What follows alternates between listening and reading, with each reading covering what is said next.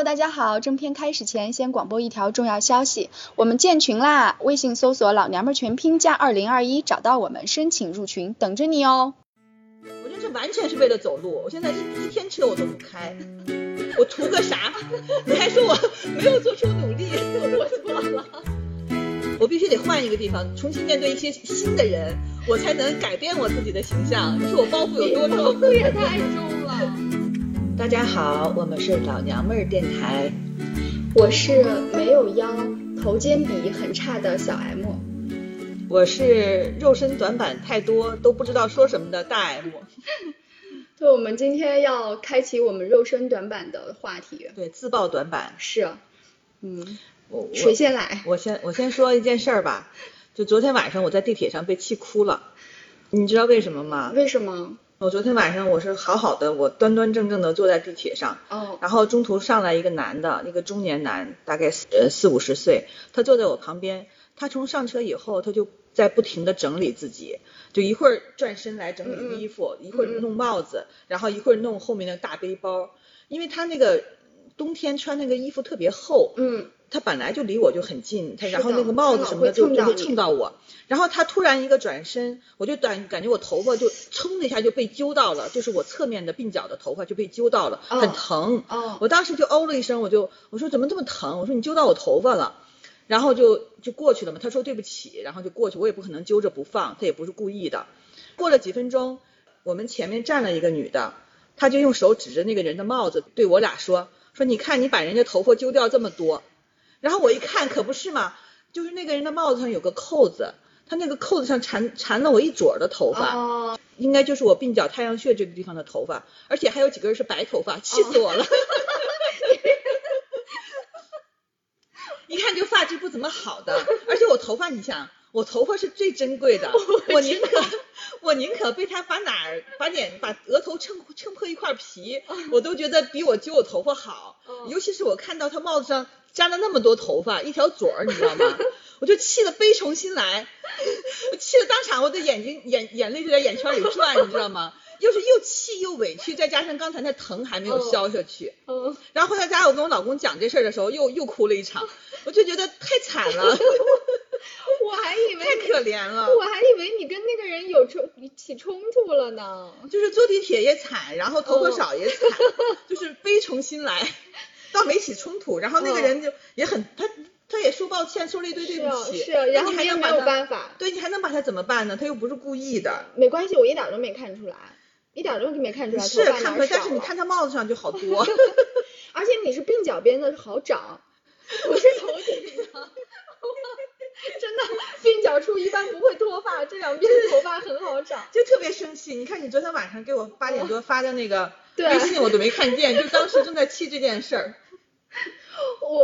我也有过相似的经历，我不是被别人薅掉的，我是被自己薅掉的，而且我完全是自作自受，自作孽不可活，你知道吗？因为我特别怕晒，我一天到晚是防晒，夏天的时候我就坐在那个车里头副驾上面，我都会觉得前面太阳直射，我就把我的那个遮阳伞撑到一半，就是窝囊囊的就跟那儿把我的头就会挡住，特别容易揪头发。结果我下车的时候被头发把那个伞的那个接骨处的，把我头顶上掉了整整一大绺头发，纷纷扬扬的飘落下来，我当时我都气炸了，因为我那个时候开始用各种生发精华，我就心想说，我用了几个月都白用了，不如这一次一整个薅掉了一大绺，整个都气炸了。你想我每天这么精心的护理头发，是啊，这个莫名其妙的被人薅掉一撮，没事，幸好是鬓角的，不是头顶的。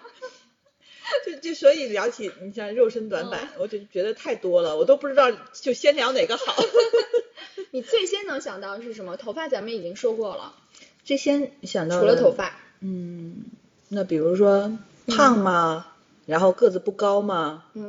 特别多啊，然后还有胖，然后而且胖也是分就是好多种的胖，我是最生气的短板是我是上身胖，苹果型身材，我明白啊，因为我是这样的身材嘛，我就特别喜欢那种下半身胖的人，就是看谁那种胖的屁股很大呀，然后上身却很瘦，我就特别羡慕那种胖。我就是哎，我就是上身瘦下身胖。哎，你是个什么？你是？我是跟我自己等比例比。我不想听。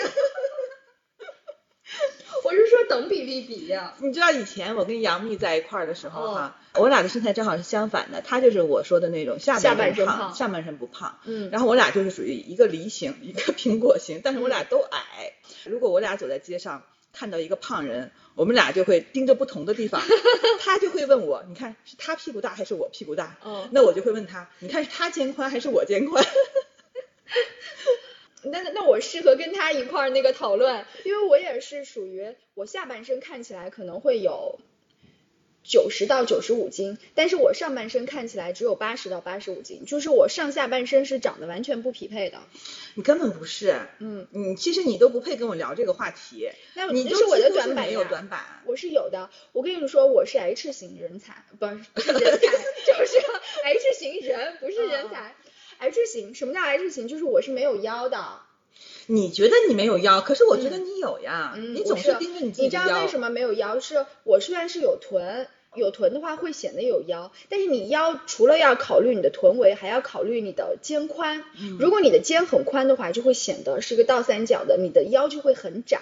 但是我偏偏我的肩是溜肩，非常非常的窄，肩一窄就会显得我脑袋硕大无比，显得我腰没有，所以肩窄是我的短板，特别短。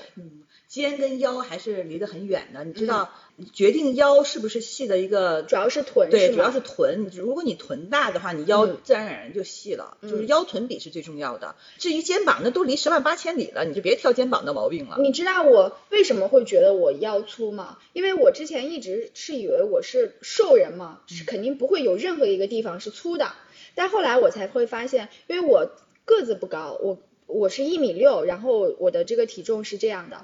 我的好朋友他比我高10厘米，他体重可能比我重20斤，但是他的腰跟我的腰是一样细的，那是不是证明我腰粗？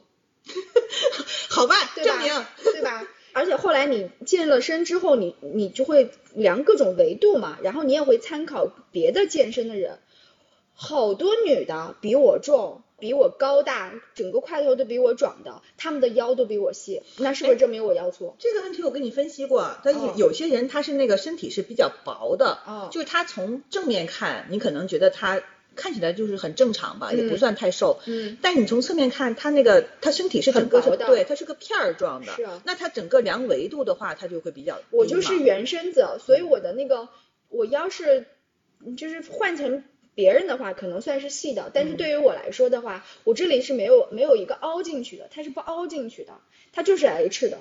行吧，你就抛弃这个执念吧，你已经很好了。是我对腰其实还 OK， 因为我觉得可以遮掩住，但是我觉得特别遮掩不住的就是我的肩，这真的是我的短板。因为这个肩，我始终觉得我是个大头娃娃，就跟你就这么想吧。你就是按那个现在的审美，你可能是大家都喜欢那种直角肩嘛，就是，但是你按古代的传统的那个女性审美，其实溜肩是可以的，但是它因为它是有那种可以体现女性柔媚的，就我为什么这么讨厌肩宽呀？因为我本来是属于那种，我腿其实还可以，不是那种很胖的那种，屁股也不大。但是我那个上半身的肉就是感觉是很多的，整个从比例上来讲，上半身的肉多，最关键的一个原因就是我肩宽。对，我不胖的时候你能看出来它是一个平肩。你知道你肩多宽吗？就是我不知道，没量过那个厘米什么的吗？那个不重要，比例才重要呢。女性的肩一宽，稍微胖一点你就会觉得很壮。正常来讲，你要是说你下身胖，他即便是个胖子，他再胖，他还看起来是个有女性有妩媚的那种胖，对不对？但我这种胖法，我只要再稍微胖一些，哎，就虎背熊腰，你知道吗？就是一个壮汉，就是我特别不喜欢这一点。那你说你要跟那样比起来，那肯定还是喜欢下半身胖呀。哎，我能说吗？就是我刚刚开始看你的那个小红书的时候，我就点你收藏的，里面全部是各种什么少女背啊，什么仙背的视频啊，各种。我收藏的都是练那个背肩的，但是我一个都没练呀，好难练。我跟你说，练背是最难的，对，因为它练不到嘛，特别特别的难，因为你后面你的背是不会发力的，所以想把背练好是特别难的。正常人都看不到自己的背长啥样。有一天我就让我女儿把我的背拍下来了，我觉得我的背比我正面看又胖了20斤，我整个背是非常的厚，我也是很厚的。你不是，你是属于那种我因为是圆肩，骨架不是骨架大的那种嘛，它就不容易看到骨头，但是你其实哪还有肉啊？是没有肉，但是因为体态不好，就你姿态不好，你是圆肩嘛，你整个肩是凸起来的，所以就会显得你背部它不是没有撑起来的，是平的，平整下来的，它后面就会有个弧度，它就会鼓起来。哎呀，哪有那么完美的人呀，总是有一点点短板的。我现在每次 P 图的时候，我都不是像人家把脸 P 小一点， P 成一个锥子脸，这那的什么美白这些我都不需要，我就需要一键小头。自从我发现了那个功能之后，我无论发什么照片，第一件事情就是一键小头。那你要是真的想显头小的话，那你就应该把头发那个梳起来，那样会显得头更小。不，我试过的，我把头发梳起来，第一是特别土，第二的话显得头更大了，它并没有显得头小。不仅会一键小头，还会把肩，人家都是把肩劈窄，只有我是把肩给劈宽的，然后再加上直角肩的功能，美图秀秀超级好，瞬间我就变成了一个比例非常头肩比非常完美的人。然后再加上那个天鹅颈，它还要把脖子变细的。我自从用了小头功能之后，我就不能再无视我没有历经过小头功能的我自己了，就很可怕，就觉得特别可怕。我们以前有一个同事，就那个女孩，就是她很高，但是她那个腿特别粗，但她上半身特别瘦，就看上半身就是一个特别瘦的女孩，但是你看她腿呢，两个很夯的那种大腿，很粗很长。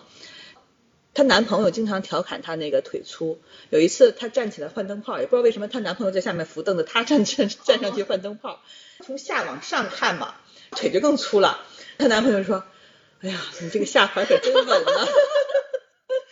你想从那个角度来看，就是那种仰视角度，太没有气炸了。而且但那时候还在那种可能是还在暧昧期嘛，就是反正本来是应该很重视自己的，就是各种的那个短板，就是要遮掩一下嘛，就特别气，以后再也不想从那个角度示人了。是啊，好多女性都是下半身，你说是不是基因决定的呀？因为女性要生育嘛，所以她的下半身肯定会更加丰满。对呀，正常来讲，女性就应该是，就是你要胖的话，就是下半身比上半身胖嘛。我就正好反过来，我就特别生气。但你以前特别瘦的时候呢，也是特别瘦的时候也是属于肩宽嘛。但是你因为整个瘦它没有胖起来，你就不觉得这个问题很严重。但是你胖起来以后，你就会觉得这个问题严重。而且你一旦肩宽，你上半身胖，你会显得脖子也短，它整个它是有联系的。但是它会显得头小。头小什么呀？人一胖起来，整个人都是大一圈的，脸上肉多了，头就大了，头也会大。我跟你说，我的执念就是头大。你知道有的时候你比如说你跟我推荐，就比如说是杨天真他们那个大码女装嘛，说你看这个也好看那个好看，我都心想，我都嗤之以鼻。你知道胖不是那么简单的，不是说什么所有的胖的衣服，只要是胖人装就胖人都能穿的。各种对呀，不同的胖。你看，你没看杨天真他们那大码女装的那个所有的模特吗？他们虽然胖，但是他们腰臀比特别好嘛，就是他们的腰，他们无论多胖，他们的腰是细的，对不对？那是不是 P 的呀？就是他们是以一个很完美的比例在胖。哪有那么完美的胖子呀？我跟你说，就像没有完美的瘦子，就是你根本就不知道胖子的苦恼，那你也不知道瘦子的苦恼呀。没有一个完美的瘦子，不是一瘦遮百丑的，瘦起来也很不好看的。但是从现代审美来讲，首先你这一瘦确实先遮百丑了。也并不完整。我跟你说，还是比例最重要。对，是比例是最重要的。有的时候你看到那些特别丰腴的美人儿，他们比例特别好，对，你还是会赞叹，特别性感，真的是胖的太好看了。你会觉得他的那个样子，如果换成一个瘦人的话，就释放不出来那种美了。但是你胖哪能正好恰到好处的胖在该胖的地方呀？对，那真的是太难了。应该还有，不可能这么快就说完了的。先喘口气儿吧。对。现在我还担心一个什么问题吗？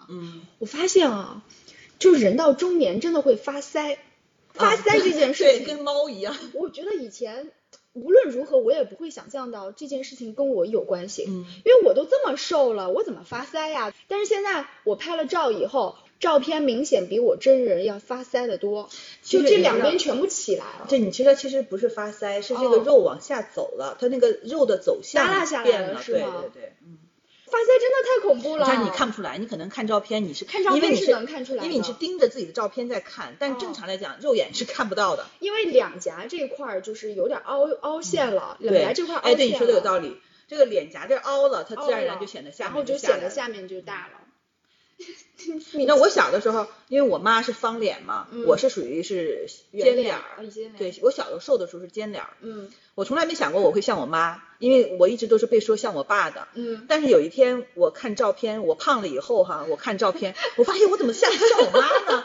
就因为我妈是那种圆方脸儿，我一胖了以后，我一发腮了以后，真的就像我妈，就特别像我妈，就整个人的结构就变了。哎，你记得？上回我跟你们吐槽，我跟你们说，我说我发腮了，然后你说是人都会发腮，我说那我老公为什么不发腮？你说你遇到他的时候他已经发完了。对，是的，因为你老公胖嘛，那肯定你已经发完了。哎，真的是，要不然你说那么多人会打瘦脸针，对，是吧？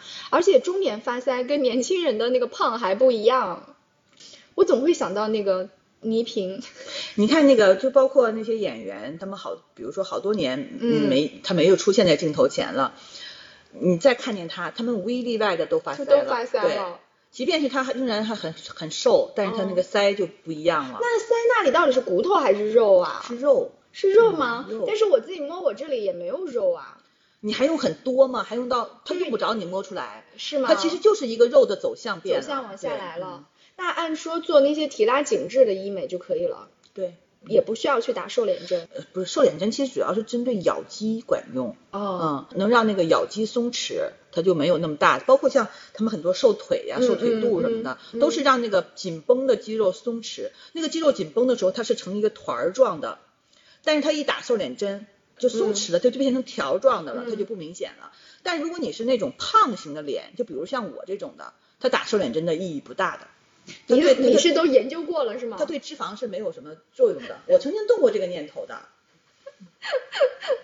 你其实无所谓，因为你脸太瘦了，你稍微那个圆一点反倒还。但就像你说，肉哪会那么乖乖的长呢？它不把我凹陷的地方长起来，它在我本来就很有肉的地方，因为我现在拍照已经没有清晰的下颌线了，我好生气啊！清晰的下颌线是人保持很精神状态的一个重要的标志。就是下颌线清晰。我突然知道咱俩不应该聊这个话题，咱俩不是在一个层次上来聊。我往后退一退，我往后退一退，来接着。你再抛一个你的短板。我再抛一个短板。那太多了，我的短板真是太多了。在年轻的时候，我会在意很多短板，就比如说腿肚子大、腿肚子粗。我小的时候腿肚子恨不得都是翻翻的。无论腿多瘦，他腿肚子还大。对，小腿肚外翻。你知道这就属于那个腿肚子的肌肉，它是转团的。有的人的那个叫什么跟腱，它是拉长的。我以前最羡慕哪种嘛？有的瘦人吧，哪怕是有一些稍微胖点的人，他在小腿和那个脚跟儿从后面看之间，它是有一根跟腱的。对，就那个跟腱，对，是特别性感的，你知道吗？我有。我在瘦的时候勉强有那么一丢丢。但是我不明显，因为我的小腿本来就是属于那种，就是属于肌肉型小腿。但是你知道，一胖就更没有，整个腿、整个脚腕都是肉乎乎的，它就完全没有那个东西了。我特别喜欢那个肌腱，那个跟腱，那个长长的那个东西，就没有什么想要什么。不过那个东西大家不会很注意吧？因为你不跟我说的话，我都没有想到。不过可能也是因为你没有穿过裙子，所以我没有观察过你的那个。没有，我现在给你看看，哪有啊？你这个都胖，你都穿着靴子呢，反正没有，反正看不着，又不是能找着。小腿肚子确实是有好多姑娘们都有这个困扰，小腿肚子非常难减的。而且你说我年会的时候挑年会服，年会服的最重要的标准是要露嘛。对，很多人是觉得我掩盖住我的短板，暴露出长板，那样显得性感一点。但后来我想了想，我没有任何一个地方可以露的。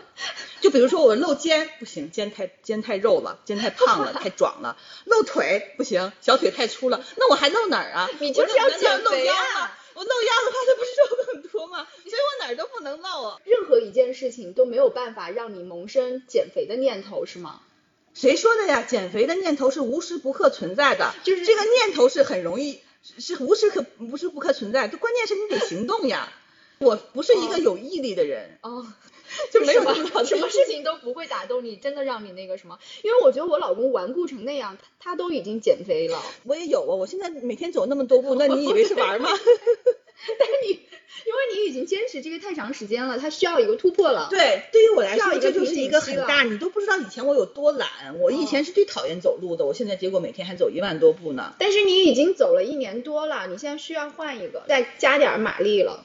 你想我每天就为了走路天天去挤地铁，我经常在泡头发。对，我就真是就特别生气，就又觉得又自己又可怜又生气，冬天又冷，晚上下班的时候还经常会觉得饿，再想到自己为什么要这么辛苦的来跑往返地铁。你不像我，你是会开车的人。对，本来我是可以开车的呀，你明明可以舒舒服服的当一个很优渥的但是你想我要开车上班，我就根本就没有时间去走路了。我觉得这完全是为了走路，我现在一天车我都不开，我图个啥？你还说我没有做出努力，我错了，我伤害到你。哎，你刚才说了一个腿肚子，我来想想看啊，我想想看，大头说了，溜肩说了，然后粗腰也说了，平胸是我们专门用了一期来说了还有啥？我有脚拐。什么叫脚拐？那个叫什么脚趾拇指外翻。哦，就是那个对什么大脚骨。对、嗯，而且那个是会随着年龄的增长会越来越外翻的。在我小的时候还几乎那块是平的，是一条直线的，渐渐的那块就会凸起来一块，越来越凸。那个唯一的好处是穿高跟鞋好看。对，所以我是穿尖鞋是很好看的，我是不能穿那个平底鞋的，我穿平底鞋是超级丑的，穿高跟鞋是 OK 的，但是高跟鞋又会加剧你的拇指外翻，所以我那个拐是非常难看的。它是遗传的，因为我妈妈跟我外婆，我妈妈的那个脚已经变形到就像裹了小脚的女人一样，她会把每一双鞋都穿变形，他现在是非常难买鞋的。我阿姨也是这样的脚。那我浑身上下觉得唯一挑不出毛病的就是我的脚就是脚，我脚长得还挺好看的你知道，因为我之前去上瑜伽课的时候大家都是光脚练的，我的那双脚就非常拿不出手人家都会美美的，第一我的脚是很黑的，跟我的整身比，我的脚是黑的，而且我的脚是外翻的，而且我的脚不像别人的脚是很细嫩光滑的。现在有一种手术嘛，我才不要去做手术呢。我不明白为什么，我在微博上经常会刷到那个，就是那个有很多人去做那个，通过瑜伽调整姿态也是可以扳过来的，但是那个太累了，那而且作用太微小。是啊，所以你知道我上瑜伽课的时候是很怕老师过来就是贴身指导，然后他会弄你的脚嘛，给你摆姿势什么的，我的脚是非常拿不出手的，我都幻想过那种人家在拍船戏的时候，人家那个女主角的脚特别的光滑又嫩，然后一个一个的像珍珠一样的，像母贝一样的散发出那种光泽，多好呀。但我的脚第一是外翻，第二是黑，第三我有非常厚的脚垫。你知道我的穿高跟鞋穿的，对，第一是脚垫，第二是脚后跟是干燥的，所以当我的脚在窗帘上摩挲的时候都会发出那种沙沙的摩擦音，所以你想我的一双脚是多么的老。那这个我也有，就因为我觉得这个主要是遗传，我好像20几岁的时候就没有那个脚跟，就是那个叫角质层，就是有那个裂纹的那个效果，但我自从到了30来岁以后就开始有那个了，连唯一的挑不出毛病的那个身体部位也已经有毛病了，彻底没有了现在。对啊，我记得你在脚上面花了好多钱。因为我经常隔三差五的就去修脚嘛，而且现在有一个问题是脚拇指的那个指甲有点内抠。前段时间肉对吧？对，做了一个那个叫什么指甲叫什么微力调整，在那个指甲上贴一个小那透明的一个薄片，然后它慢慢的把你指甲的那个曲度给它拉平，这就不抠脚了。这本来那个东西好像是管用的，贴一次好像是好了，还没贴完呢。结果那个人在给我贴那个的过程中，他有一个打磨的过程。我那个指甲特别薄嘛，它就一磨它就震出那个淤血了，就是现在我两个指甲内侧它是有那个内血的，对，是有淤血的，气死我了。我感觉你又交了智商税，还没矫正完呢，结果现在给我两个角度有淤血，它就没有继续贴了。而且淤血，矫正淤血非常难散去。对，它散不去，它只能是慢慢的，它长一长以后就得抠出来。对、啊，都不知道等明年夏天能不能好。哦，要不然的话都没法穿凉鞋。对呀、啊。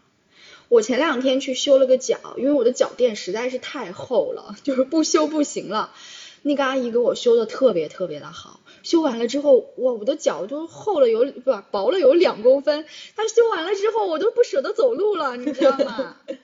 你看我从来不穿高跟鞋嘛，但我还是有呀，这个就是跟你什么血液循环呐、肢体末端血液循环有关系吧。就无论穿什么鞋，无论你怎么抹润肤霜，它都会有那层、像干燥一样的对裂开。我觉得我的脚唯一的好就是没有脚气了，除了脚气以外，我其他所有的毛病几乎都有。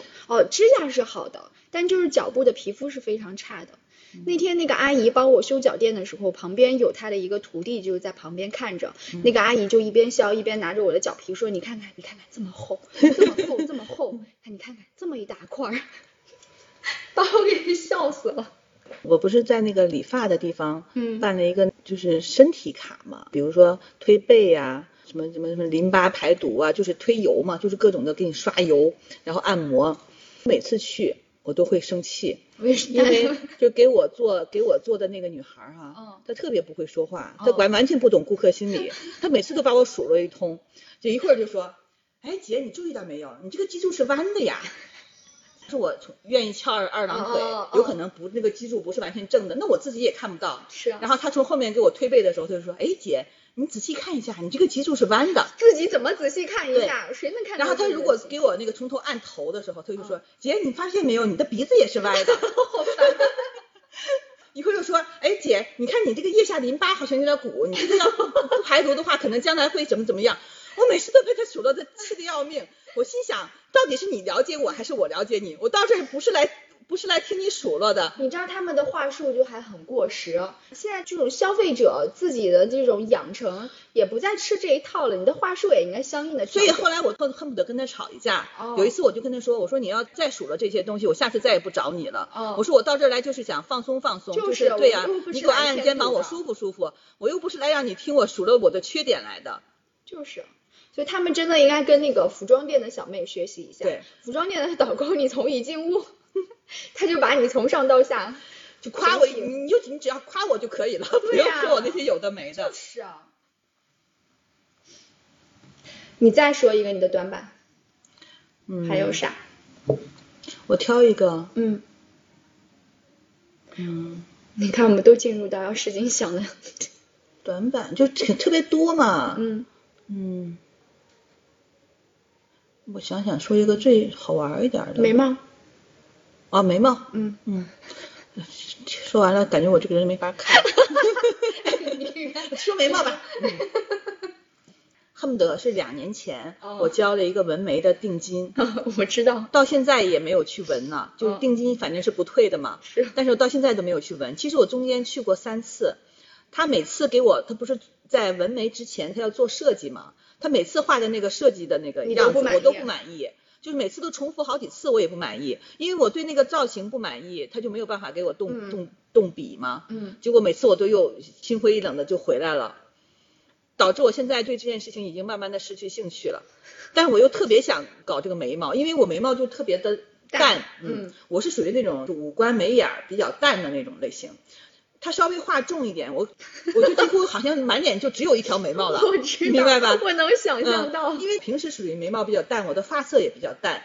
他如果是稍微画出来一条完整的眉毛，哪怕就是比正常人的眉毛淡，我也只能盯到眉毛，看不到比我脸上别的东西。所以你的眉形就是不适合现在常规流行的那种，因为他们都是偏粗的。我肯定不能要那种。但你是很适合那种柳叶眉。但我本身又不喜欢那种特别细的、特别柔媚的那种眉毛。你又喜欢粗犷一点的，所以我就找不到适合我的嘛。可是你可以，我觉得因为你自己画眉的技巧是很娴熟的，你又特别会修眉毛，所以你为什么不给自己画眉呢？我不喜欢画眉啊，为啥？因为你看我是属于那种有点偏油皮哦，容易脱妆，我特别容易脱妆，不小心擦一下或怎么它就掉了。我其实年轻的时候也是画的，对，因为我记得我刚认识你的时候你是有眉毛的，但是因为我现在早上的时间太有限了，我还得弄头发呢，对，我没有那么多时间在画眉毛。好像女人化妆用的时间最长的就是眉毛，因为老是东补一笔西补一笔，总觉得两个眉毛不一样。画眉毛其实是特别需要那个时间，是的，还有技术的。但是有一次你知道，我觉得就在地铁上，就遇见一个女孩，她超级厉害。早晨的地铁是多么挤吗？先不说晃嘛，她是挤，几乎就是人挤人，胳膊都放不下去的情况。她在画眉，她把两个胳膊抬起来，抬到人群的上方，然后在那画眉。他一开始先画眼线，画完眼线然后按部就班的就画眉毛，一系列的动作行云流水就完成了，而且他画的还很好。不说我能不能在那种环境下画，你在家好好画，对，在家都不见得行，那也太赶了，我就无法静心，就无法静心去完成这件事儿。因为我好朋友也是，我好朋友每次就是如果我跟他一起化妆的话，我特别快就弄完了，他还在弄眉毛，而且他每次一定会问我，我眉毛是不是一样，无论我怎么跟他说一样，他自己都要再修修补补。他本来是属于眉毛就已经很好的人，他眉毛是很粗然后也很浓的，但他还要画呀？不是，他并不好画，因为他总觉得他的眉头很淡，但其实我是觉得都是正常的，我觉得只要补一下那个眉尾就可以了。他会把眉头画重，所以你眉头一重的话，你就会显得整个眉毛的存在感很强嘛，所以你两边的对比就更加的明显。而且他自己的眉毛，那你想肯定都是发黑的，但是他涂的又是那种浅咖啡色的，所以他在眉毛上就是要好长时间。但我的话，我的眉毛是属于主要是你给我修的好。自从你给我修，你知道每次你给我修完了之后，我只需要画一笔就行了，眉尾补上一笔就行了。对，因为我把你那个形状已经说出来了。好多姑娘也是因为后半截眉毛长得太杂了嘛，她们就会整个把后半截砍掉，都刮掉不要，然后自己重新补。以前我上学的时候，我们宿舍的姑娘们有一半都是只有一半眉毛。是的，你知道那种我其实理解的，有些人的眉毛是这样的，你看她那个眉毛很宽，后期就乱长。它看起来是很宽，眉尾对眉尾是分散的，它甚至是上下浓，中间没有。对，但那种情况你没办法留了，是，你只能是刮掉，只有整体刮掉。以前我们宿舍的姑娘们，只要去洗澡的时候回来，都是只有半截眉，就是特别。对，我跟你说，这就是我为什么不画眉的原因，因为我本身眉毛特别淡嘛，我其实就相当于画画了，而不是说你补充在哪一点画一画。如果这个时候不小心擦掉的话，那我就相当于是半截眉了，那我还不如不画呢。你知道我年轻的时候也是画的，但是这件事情就会在我心里有一个很重的心理负担。比如说我脱那个就是套头的衣服的时候，我就会特别小心，包括去一些人很多的地方，我也会特别小心。早上画眉也是一个很大的工程，对我来说是一个很重的心理包袱。但有一天我换了一个地方工作，我就干脆在这个地方就不画眉了，从一开始就不画，对，我就解脱了，你知道吗？我就感觉好像早上突然之间就变得那个，对，就没有，那个时候头发也没有这么少，头发还不是大问题，突然之间早上的时间就自由了。但是我在同一个地方，如果我今天画了明天没画，对我这种眉毛本身就几乎很淡看不出来的人来说，那就变成一个好像换了一个人一样，我就做不到。我必须得换一个地方，重新面对一些新的人，我才能改变我自己的形象。你说我包袱有多重？包袱也太重了。所以为什么我现在干脆就不画眉毛了，我就永远解脱好了。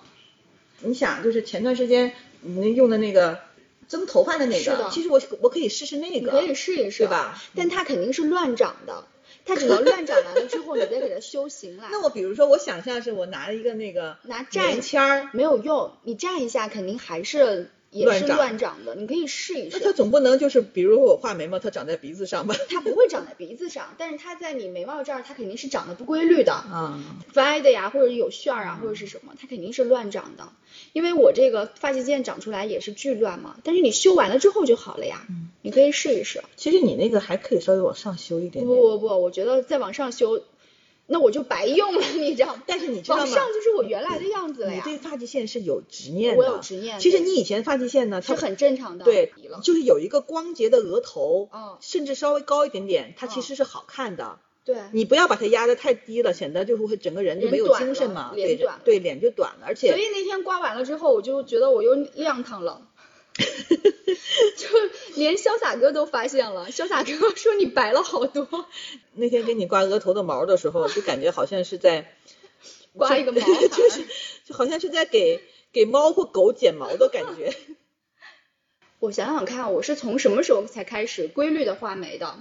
因为我是有眉毛的，我只是眉毛乱，当时也又不会修又不会画，所以我一直都是不画的，一直不画你就觉得无所谓嘛。嗯。但是后来突然有一天，我小姑子就开始帮我修眉毛，开始帮我画，她其实弄的也并不是很合适我，但是你弄完了之后，你再也不弄的话，你看以前的照片就觉得这个人很奇怪，就是你这个人的妆就是哪儿都有妆，但就是眉毛上没有妆，就觉得你的这个妆面是不完整的，就总像是、就像你现在画了一个全妆但是没有口红一样，就少一块，就开始画了。但是我刚开始画的是很拙劣的，当时是买那个眉毛卡，你知道吧，有一阵子不是流行一字眉，还有那种各种各样的眉毛卡，我就是用眉毛卡画的，我那种画起来就是啊，那种画起来多死、啊、特别丑、然后我自己浑然不知，关键是我浑然不知，然后我还经常喜滋滋的在朋友圈里头发照片。你经常以前，你这段时间好一点，你以前的眉毛经常画的乱七八糟的，我还发朋友圈，因为我自己根本不知道我画的乱七八糟。然后我好朋友就跟我说，你真的可以去纹一个眉了，那时候不是流行半永久吗？自从遇到你之后，我的眉毛问题就解决了。你在帮我修之前，我去过美宝莲还是啥，人家有那个免费修眉的、人家帮我修过一次，当时我惊为天人，我说这个眉毛修的也太好了，然后你在旁边非常不买账的看了一眼，瞄了一眼，说就还好吧，这有啥、啊、就是因为你知道我其实是那种动手能力特别强的人，对，以前别说修眉毛了，以前在办公室我还经常给人家剪头发呢，就不是剪刘海啊，是大姐是剪全头。你太厉害了，因为我是找你剪过刘海的，但是没剪过全头。我是给人家剪过全头的人。还有吗？短板？我能说一下我眼睛小吗？不能。我就加一句非常快速的说了。就是我生气在什么点？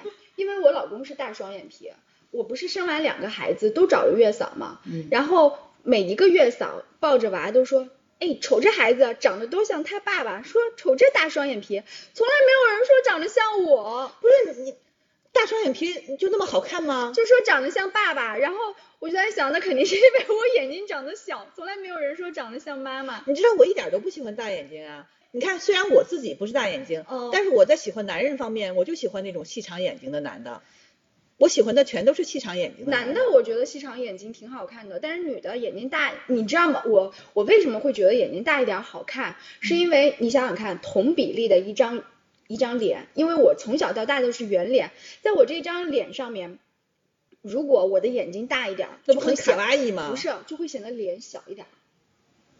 我后来总结过，为什么有很多、你的执念就是一定要显得让脸小，让头小。对，就是。为什么有很多人虽然脸很胖，胖乎乎的，但是你会觉得她很漂亮很好看，就是因为她眼睛大。你想想呢，在一张大圆脸上，如果她是细眯眼，跟在大圆脸上她是赵薇的大眼睛，你想想看，是不是大圆眼会比那个小眼睛要好一点？好吧。反正总之我是被大脑伤害了、就是、反正主流审美嘛，肯定是大眼睛双眼皮是好看的嘛。但是我在这件事情上持保留意见，因为我对眼睛，你只要不是小的像那个、像李荣浩，对，像李荣浩那样，我觉得都 OK 了。而且你知道吗，我老公就会跟我儿子还有女儿说，咱们家里唯一一个单眼皮就是妈妈。然后你是单眼皮吗？你不是、啊、我是那一双，但是我只要一拍照全部都是单眼皮。因为我跟我老公不都是属于单眼睛、小眼睛单眼皮嘛，然后但我俩的眼睛其实还算长度还可以吧。然后我儿子肯定显然也是眼睛不大，小眼睛。有一次那个老师让写那个写作文的自画像，然后我儿子在那写，小孩你知道吗，写多了就写那种套话，对，第一句就是我有一双大大的眼睛。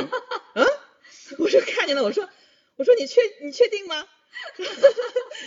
我儿子就跑出去照了照镜子，回来就擦了重写。我有一双不大不小的眼睛。我说你确定吗？我说你这回再去照照镜子，是不是不大不小？然后我儿子就说这是我的底线了，我不能再去想了。你是把小孩给逼死了，这是他的底线了。我就是被我们家里的人就是群嘲，属于群嘲，连月嫂都瞧不上我。反正我小的时候是整天被人诟病说是小眼睛单眼皮的。我们家我爸是小眼睛单眼皮，我妈是大眼睛双眼皮，然后我们家的孩子就都像我爸，就都是照着爸爸妈妈的缺点长的。我大爷家呢，就是我大爷是大眼睛双眼皮，我大妈呢是小眼睛单眼皮，他们家的一窝孩子就全是像他妈。所有的我们家整个家族的这个遗传基因都是照着缺点长的，你知道吗？两家明明都有一方是双眼皮大眼睛，但是两窝孩子呢全都是单眼皮小眼睛。哎，那我就是折中了，因为我爸是单眼皮小眼睛，我妈是双眼皮大眼睛，我就是不大不小，不单不双。我小的时候眼皮可单了，就这两年可能是因为年纪大了，慢慢把那个内双就可能眼皮松了嘛，就翻出来了，就能看出是两层眼皮，但是这种两层眼皮它不是双眼皮，其实是松弛导致的。哎，眼睛我快速的说完了。你刚才是想说你实在是挑不出你的问题？不是因为月嫂伤害到我了。他们而且两个人都说孩子长得像爸爸，瞅这大双眼皮大眼睛多好看呀，他们就是当着妈妈的面说这样的话。那你要说起这个我想起来，我儿子刚出生的时候吧，特别像我们家这一系的人，就看起来特别像我爸，甚至我们家族这个遗传基因在我儿子的那个身上体现的特别明显。我婆婆看到孩子以后吧，实在是挑不出像他儿子的地方了。但是他看到就是我儿子又头上有两个旋儿，就是我老公也有两个旋儿，跟外人显摆孩子就是哎，你看这孩子有两个旋儿，像他爸爸，这个实在挑不出来了。还有啥？差不多了，我觉得。要一口气说完以后，我们就不能再聊这个话题了。没事啊，那就一口气说完。对，一口气说完呗。那我就是硬挑了。再说的话就是硬挑了。你还有特别成熟的理由吗？我这有啊，特别成熟的短板挑一挑，自己看一看。啊，那我们说一下臀吧，特别重要的部位还没说。对，这个太重要了。对，我的臀是。你屁股长得还行，它不够翘。宽度是有的。哎，东方人的屁股很难翘，就是你要是看见那种很翘的，除非也有遗传的，但是特别少，它还都是要练的。你这么一说，我买过假屁股呢。我知道这个，我知道。我假屁股穿了好长时间，效果真的很好。但是夏天得有多热呀？很热，但是我可以忍呀。是因为那段时间我好像。特别瘦，就比现在还要瘦，然后人一太瘦了，屁股就一点都没有了，非常非常的难看，你从侧面看整个人就是很像一片纸一样。你对于年轻女孩子来说就追求的是那个，但是对于那个就是叫什么熟女来说的话，一定要有屁股才好看呀。对啊，我做梦都想要个大屁股，是吧？所以我就买了那个，而且那个时候我是没有健身跟运动习惯的，而且练臀非常难，练臀跟练背一样都是特别难，那就买一个假屁股特别好使，穿牛仔裤穿裙穿那个包臀裙都特别好看。我刚才不是说了就是我是那种苹果型身材的胖吗？其实这个也就包括了苹果型身材就不可能有个大屁股呀。这就是我的比较大的苦恼。因为是这样，我就特别想要那种翘屁股，不仅是翘，它从正面看它也要宽，又宽又翘又大，这样的屁股我是最喜欢的。对，我发现你对屁股特别在意。对，是的，因为我没有大屁股，我就特别想要大屁股。因为我不管说谁的屁股的时候，你都能挑出来问题。我现在渐渐的也开始对屁股的要求高了。